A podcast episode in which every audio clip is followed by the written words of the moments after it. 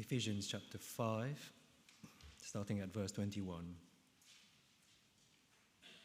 Submit to one another out of reverence for Christ. Wives, submit yourselves to your own husbands as you do to the Lord. For the husband is the head of the wife, as Christ is the head of the church, his body, of which he is the Savior. Now, as the church submits to Christ, so also wives should submit to their husbands in everything. Husbands, love your wives, just as Christ loved the church and gave himself up for her to make her holy, cleansing her by the washing with water through the word, and to present her to himself as a radiant church, without stain or wrinkle or any other blemish, but holy and blameless. In the same way, husbands ought to love their wives as their own bodies. He who loves his wife loves himself.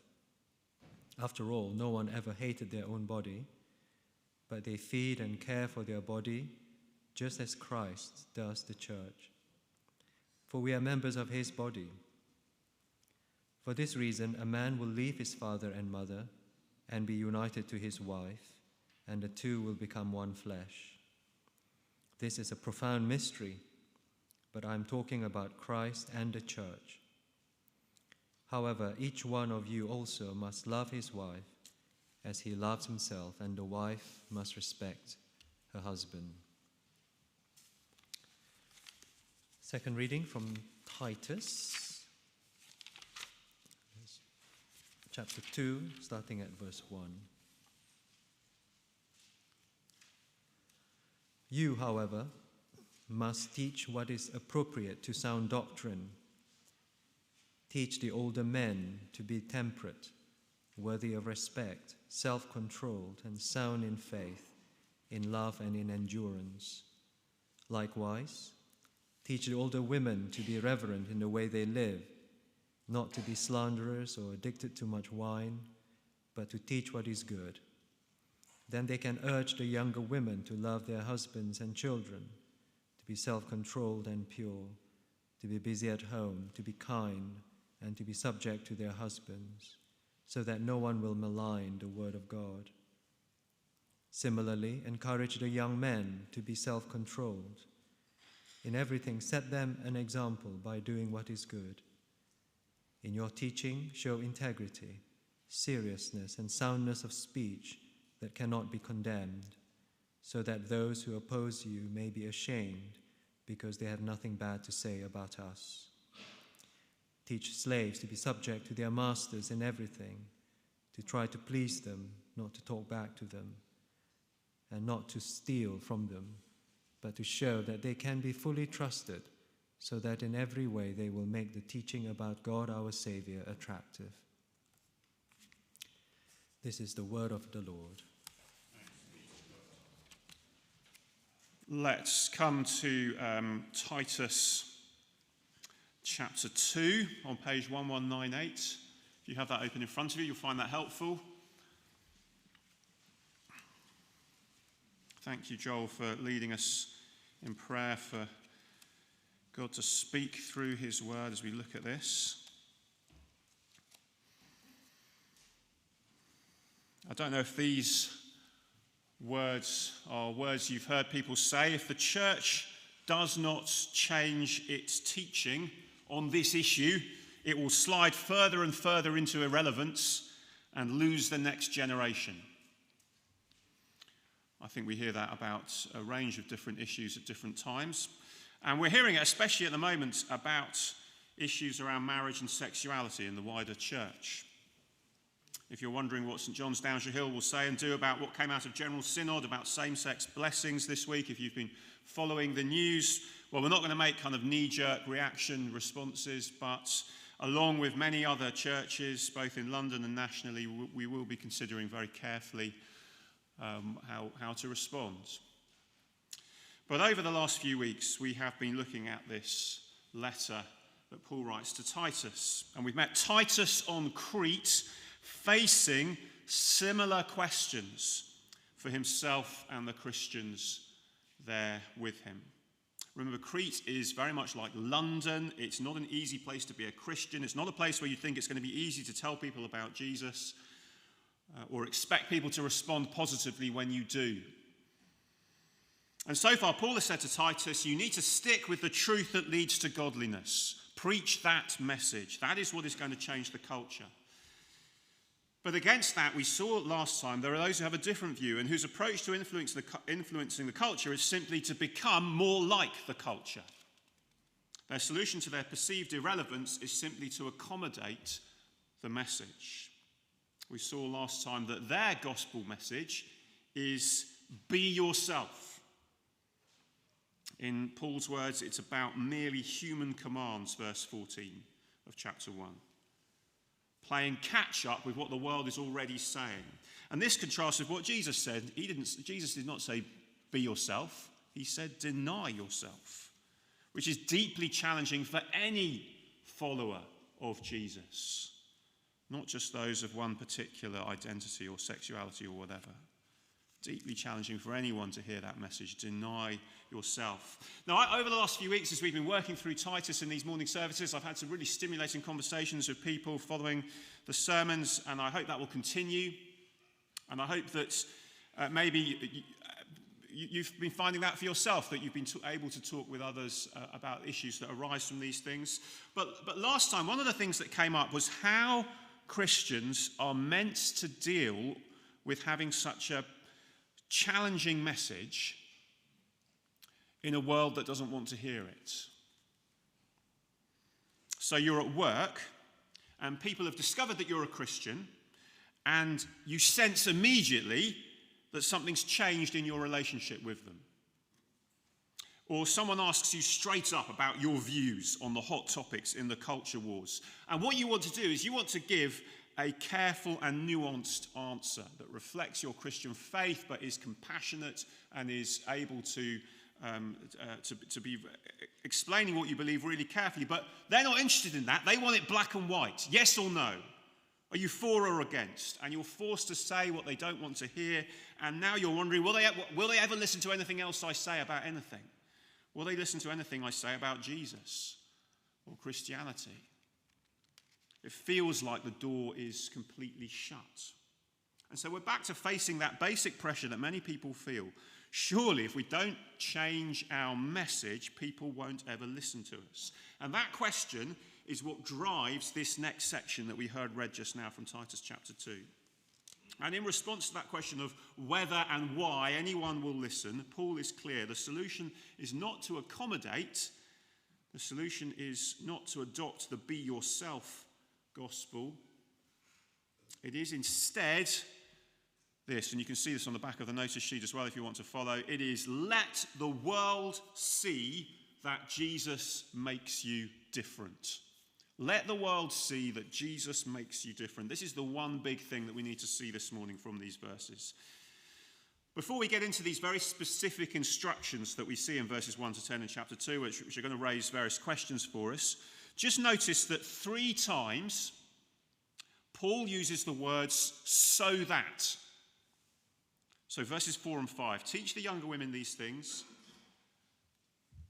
Uh, and then verse 5 so that no one will malign the word of God. Verse 8 teach these things so that those who oppose you may be ashamed because they have nothing bad to say about us. Verse 10 slaves need to show that they can be fully trusted so that in every way they will make the teaching about God our Savior attractive. So, do you see what he's saying here? Can you see before the, the what of what he's saying, see the why of why he's saying it? The point of these detailed instructions to different groups of people is so that the world sees that Jesus makes you different. In older translations, verse 10 is translated as adorn the gospel. Maybe you've heard that phrase before, don't worry if you haven't. But when we adorn something, we, we decorate it to show it off. We take something that is already very beautiful and we adorn it to show off how beautiful it is. As we keep seeing, this is right in line with Paul's big message in this letter. The truth of the gospel will lead to godliness.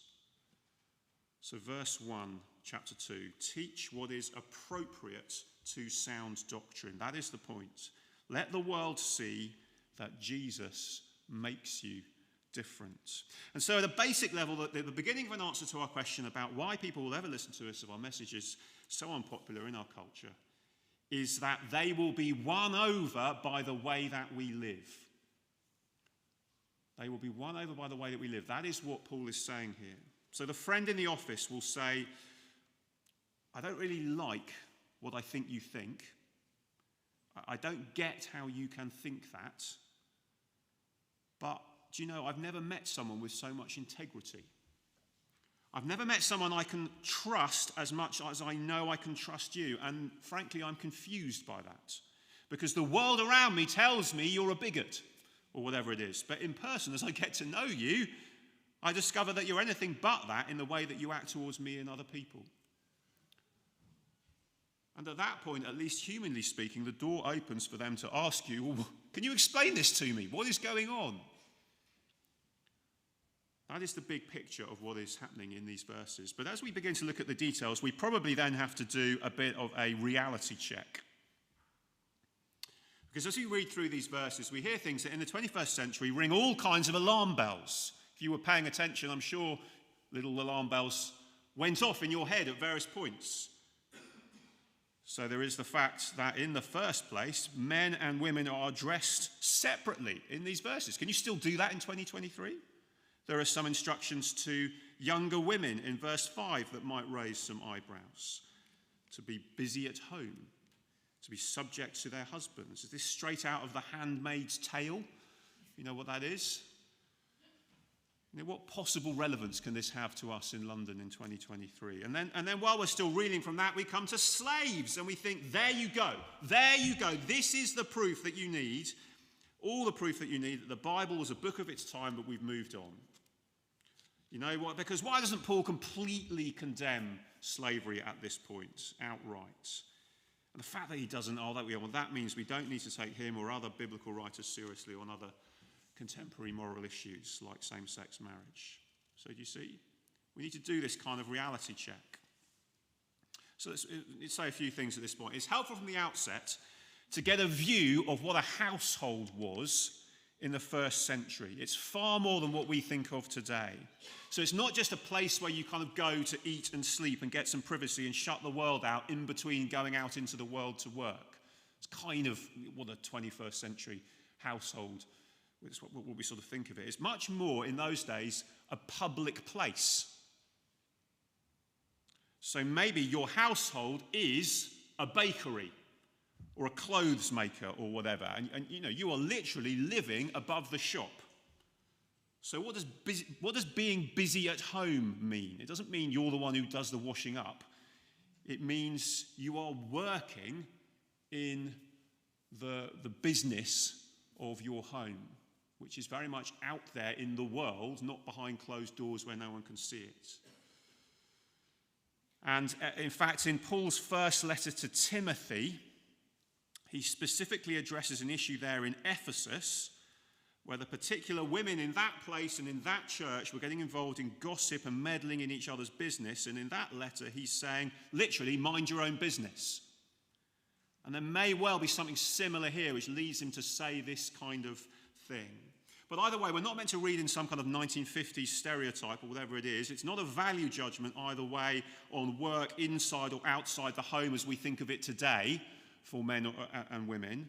What Paul is saying is live out the gospel by working hard. And when he says at home, he means in a place where lots of people are going to see what you're doing, because that is your workplace. Now, we'll come back to that next line about being subject to husbands a little bit later on. But what about slaves? What do we make of this? Well, again, it's important to understand when we hear slaves, we think North Atlantic slave trade and racism and brutality. But now, first century slavery was not a picnic. It was not a, a great thing either, but it wasn't quite like that image that we have of 18th century, 19th century brutality.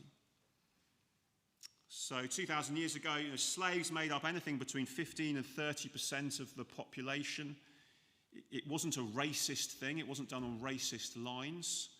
It was something you could enter, and people often did enter voluntarily as a way of getting out of debt, sort of signing themselves over as a bond, bond servants to, to somebody in order to pay off the debt that they got into. And it was also something that it was much easier to get yourself out of by buying your freedom in various ways.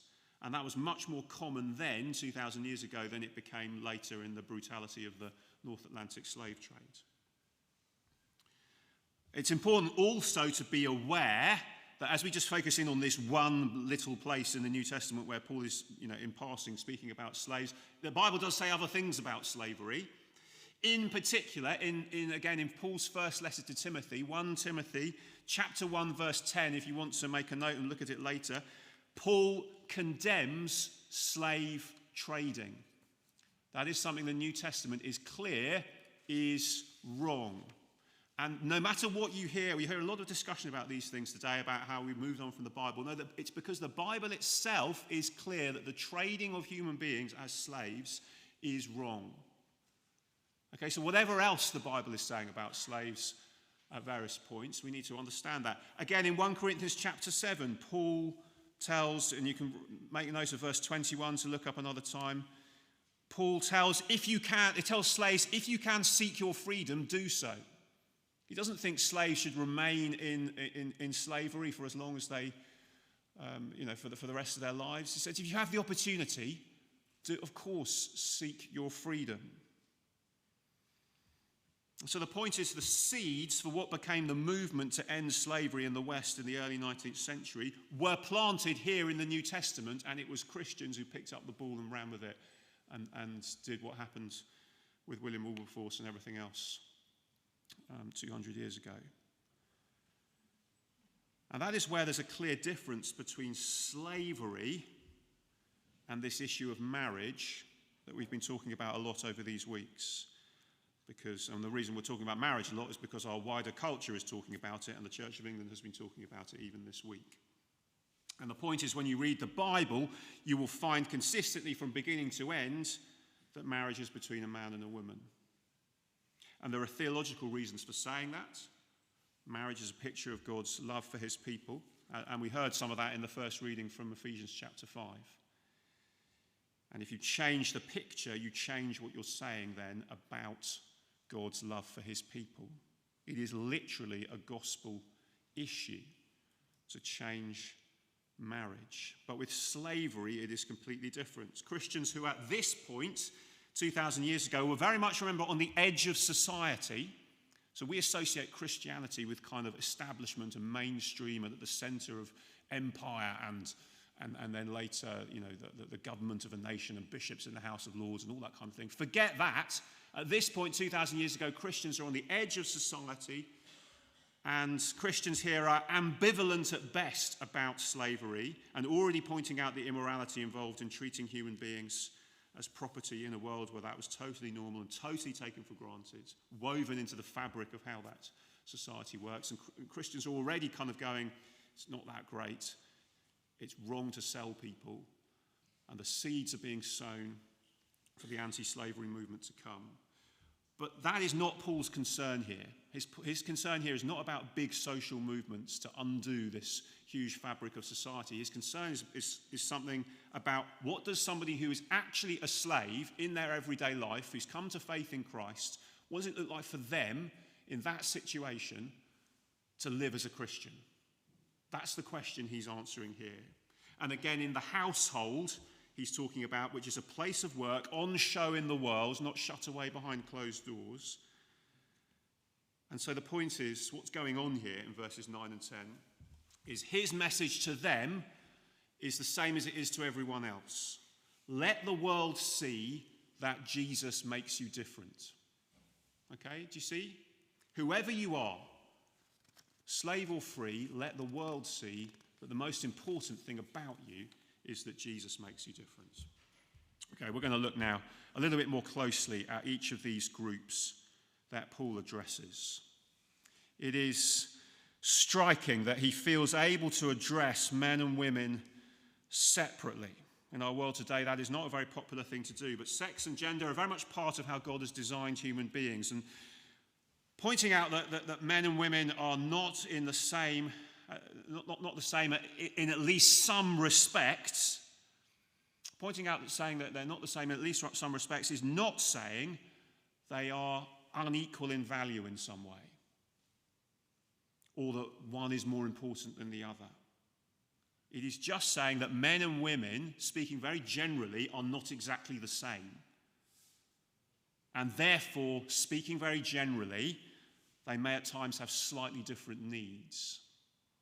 Now, that isn't a, a, popular thing to say today, and yet, even in our wider culture, I think at times people do acknowledge this and see the, the wisdom and value of, of, of being able to say that without denying an individual's individual personality and all the rest of it.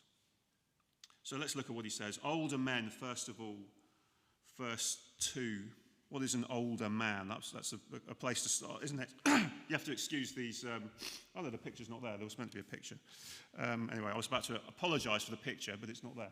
So, um, historians suggest, and you know, people who've looked into these uh, verses suggest that an older man or an older woman at this point is anyone over the age of 40. Okay? Which certainly doesn't sound very old to me.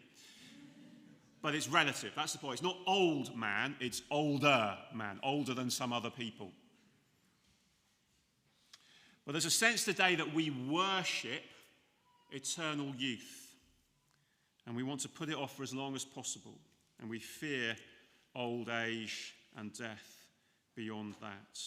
And we talk then about grumpy old men, don't we, in, in our worlds, who are kind of past their prime and bitter about what they've lost. But Paul's vision for a person getting older is that they grow in maturity and faith and love and endurance. Now, I can think of older men who, who, really fit that description, and I thank God for them. And I can think of older men who really don't. Now, I'm not thinking of any, anyone here, let me assure you. But instead of being hopeful for the future, they are bitter about the past. That's the point.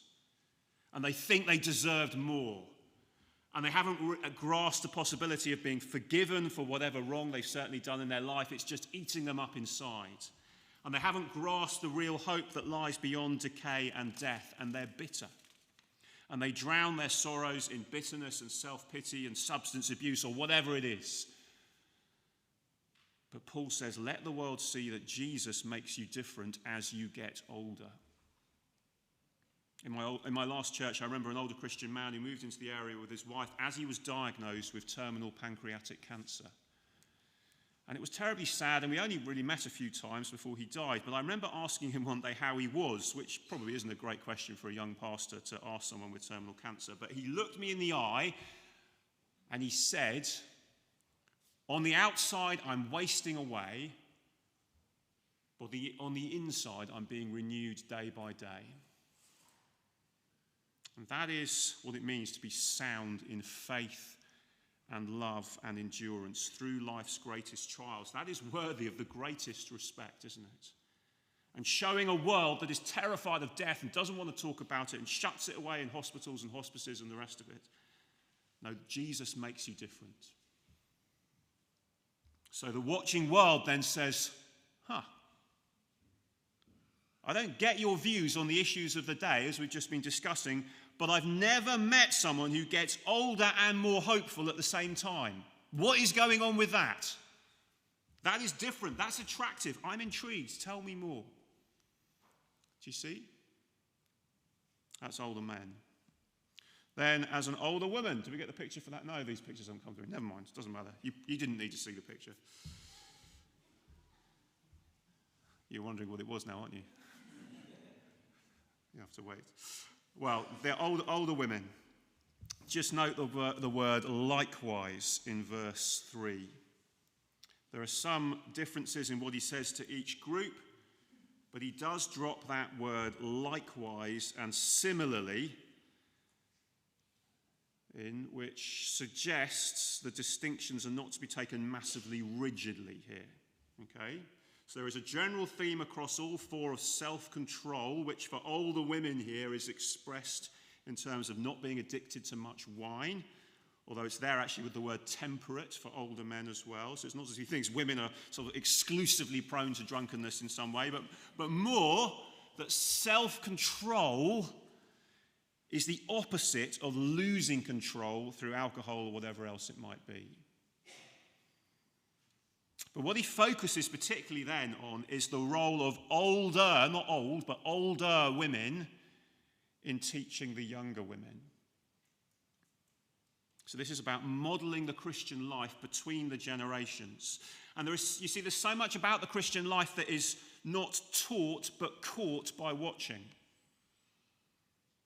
And this is so helpful for those times when we think, what, you know, what can I contribute as a Christian? We're thinking about this a bit with the big catch up that many of us are taking part in. But there's so much about being a Christian that isn't about official rotas and roles, but about informal sharing of life. And he's saying here to the older women in particular, help the younger women understand what living the Christian life looks like. So, as a younger woman, oh, there we, there we go, go, younger woman. Again, when he says home, in our modern sense, he also means work, as we've established, because of what the household is. So he's talking about all of life. And perhaps, as we said before, the phrase that stands out is when he's saying that the older women need to teach the younger women not just to love their husbands and children, but to be subject to their husbands.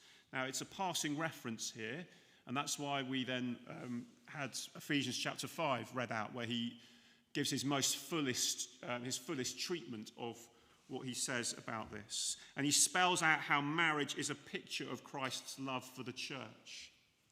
The gospel is a picture of marriage, and marriage is a picture of the gospel. And in, in that passage, he says, as you may have heard, Wives, submit to your husband as the church submits to Christ. But then he says, and get this, he says, Husbands, lay down your life for your wife like Christ laid down his life for the church. So, this isn't, be very clear about this, this isn't about husbands getting their way over a doormat wife. It's the opposite, actually. It's the husband saying, I will lead in this marriage like Christ leads. Okay? And that means giving up my needs to serve you. That's what Jesus did, isn't it? He led by giving up himself. And in that context, then, wives submit to their husbands. That's what he's saying. Now, what does that mean in practice? That's the question, isn't it? That's the, the burning question we all want answered is what does that look like in our lives?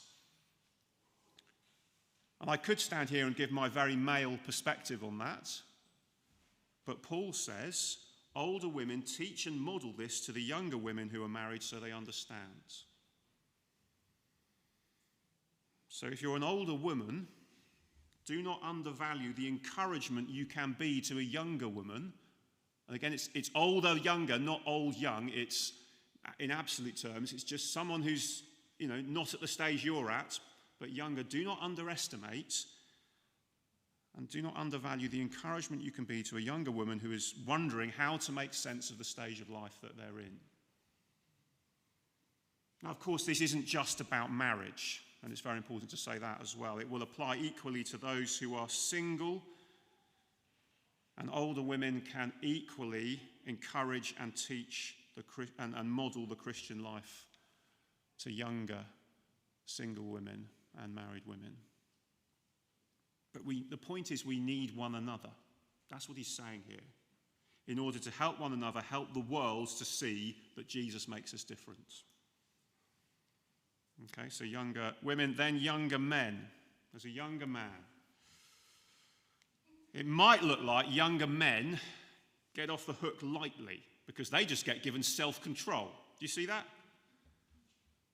But it's almost as if he knows, isn't it? That's going to be enough for them. Give them self control to focus on, and they're, yeah, they're going to be busy for a while. You know, someone put it, it's like the fitness coach saying, you know, you're massively unfit and you need to get in shape. And what you need to do is you need to go away and get fit. Now, that's a massive project. It's not just a simple, small thing. And actually, we live in a world where younger men are being enticed by all kinds of things that tempt their passions away from Christ. Whether it's the lure of pornography and the ease with which that can be accessed online, or whether it's the theories of, you know, one Andrew Tate, who is absolutely massive among teenage boys and young adult men who are taken in by his thinly veiled misogyny in his videos on TikTok. Self control means resisting that and speaking words of kindness where others speak words of hatred. And we might think that sounds weak and ineffective, and what possible difference could it make? But this is about the world seeing that Jesus makes you different. And at that point, some will go, This guy's got something that I don't have, and I want to know what that is. So if, if you are a younger man and you're thinking, Well, I, I, how do I make sense of these things? That's where you need to go and find an older man and say, Please, can you help me? Please, can you help me make sense of these things that I struggle with at work and at school? You know, younger man equals teenager, doesn't it? Same for younger women. And as much as the older men and the older women are instructed to go and uh, help those, it's, it's okay to say, I need help with this. It could be from a parent, it could be from another trusted person. To say, I need help with working through what these things mean in my life. Then we come to the final group as a slave or employee. Let me explain this. Obviously, today we don't talk about slaves because of the, the, the, big changes that have taken place in our, in our world, for which we give great thanks to God. And it's not the same to be an employee, but it's similar, isn't it? There are similarities if it's not exactly the same. If, if and, and if you look here, if it was wrong for slaves to steal from their masters, even though they were in an unjust situation they couldn't do anything about, well, it's certainly wrong for employees to steal from their employers, isn't it? And again, this is an area where there is massive opportunity for Christians to be different from their colleagues and to be upright in the, you know, the things that everyone else will say, oh, just, just you know, you, you can bill double for that client, no one will know. No, but God knows. And the Christian has an opportunity to be different. And then people will say, you know, this, this woman, you know, she's a Christian, and I'm slightly suspicious of her views, but she's the only person I trust around here to act with integrity when the boss's back is turned. She's the only person who gets on with her job when no one's watching. She's the only person I turn to when I'm really up against it and struggling. Why are we doing all this? So that the world sees that Jesus makes you different, so that in everything we make the teaching about God, our Saviour, attractive. So don't listen to those who say we need to change our message and preach, be yourself. We can stick with the much less palatable, much less culturally popular message of Jesus who said, Deny yourself, provided we're willing to let Jesus change us so that people can see that Jesus makes us different. The problem will be if we're not really prepared to change and really we just want to behave like the rest of the world does. And then we'll be thinking, well, how can I possibly have this unpopular message? And that would be a very good question to ask because why should people listen to us if we're not living distinctively and differently?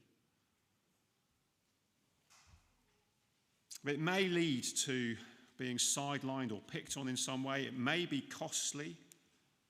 But what will make people listen is when they see the difference Jesus makes in our lives, they won't be able to ignore that. And so the challenge is to be willing to be distinctive, to let the gospel be on display in our actions, our priorities, our decisions at work and at school and everywhere else in between. And we need each other. We need each other to encourage each other, young and old, as we keep doing that. So, why don't we pause now and pray? Let's have a moment of quiet to reflect on our own response to what we've heard.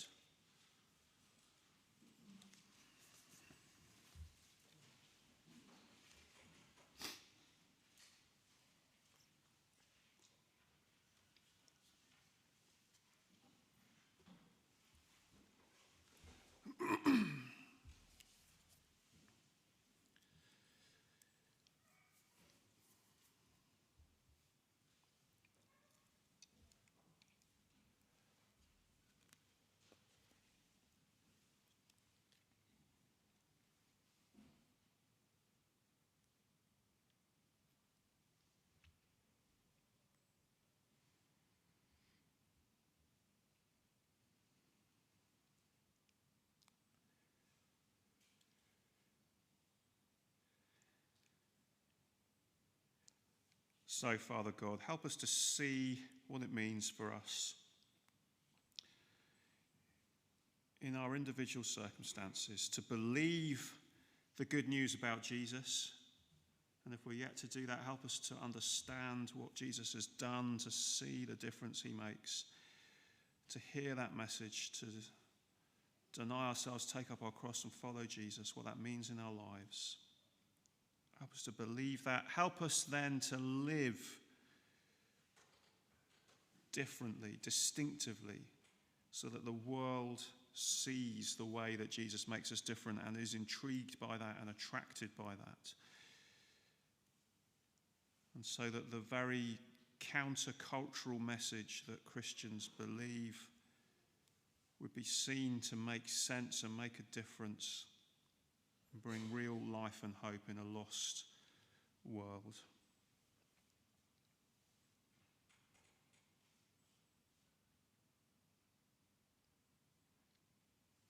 And we pray in Jesus' name. Amen.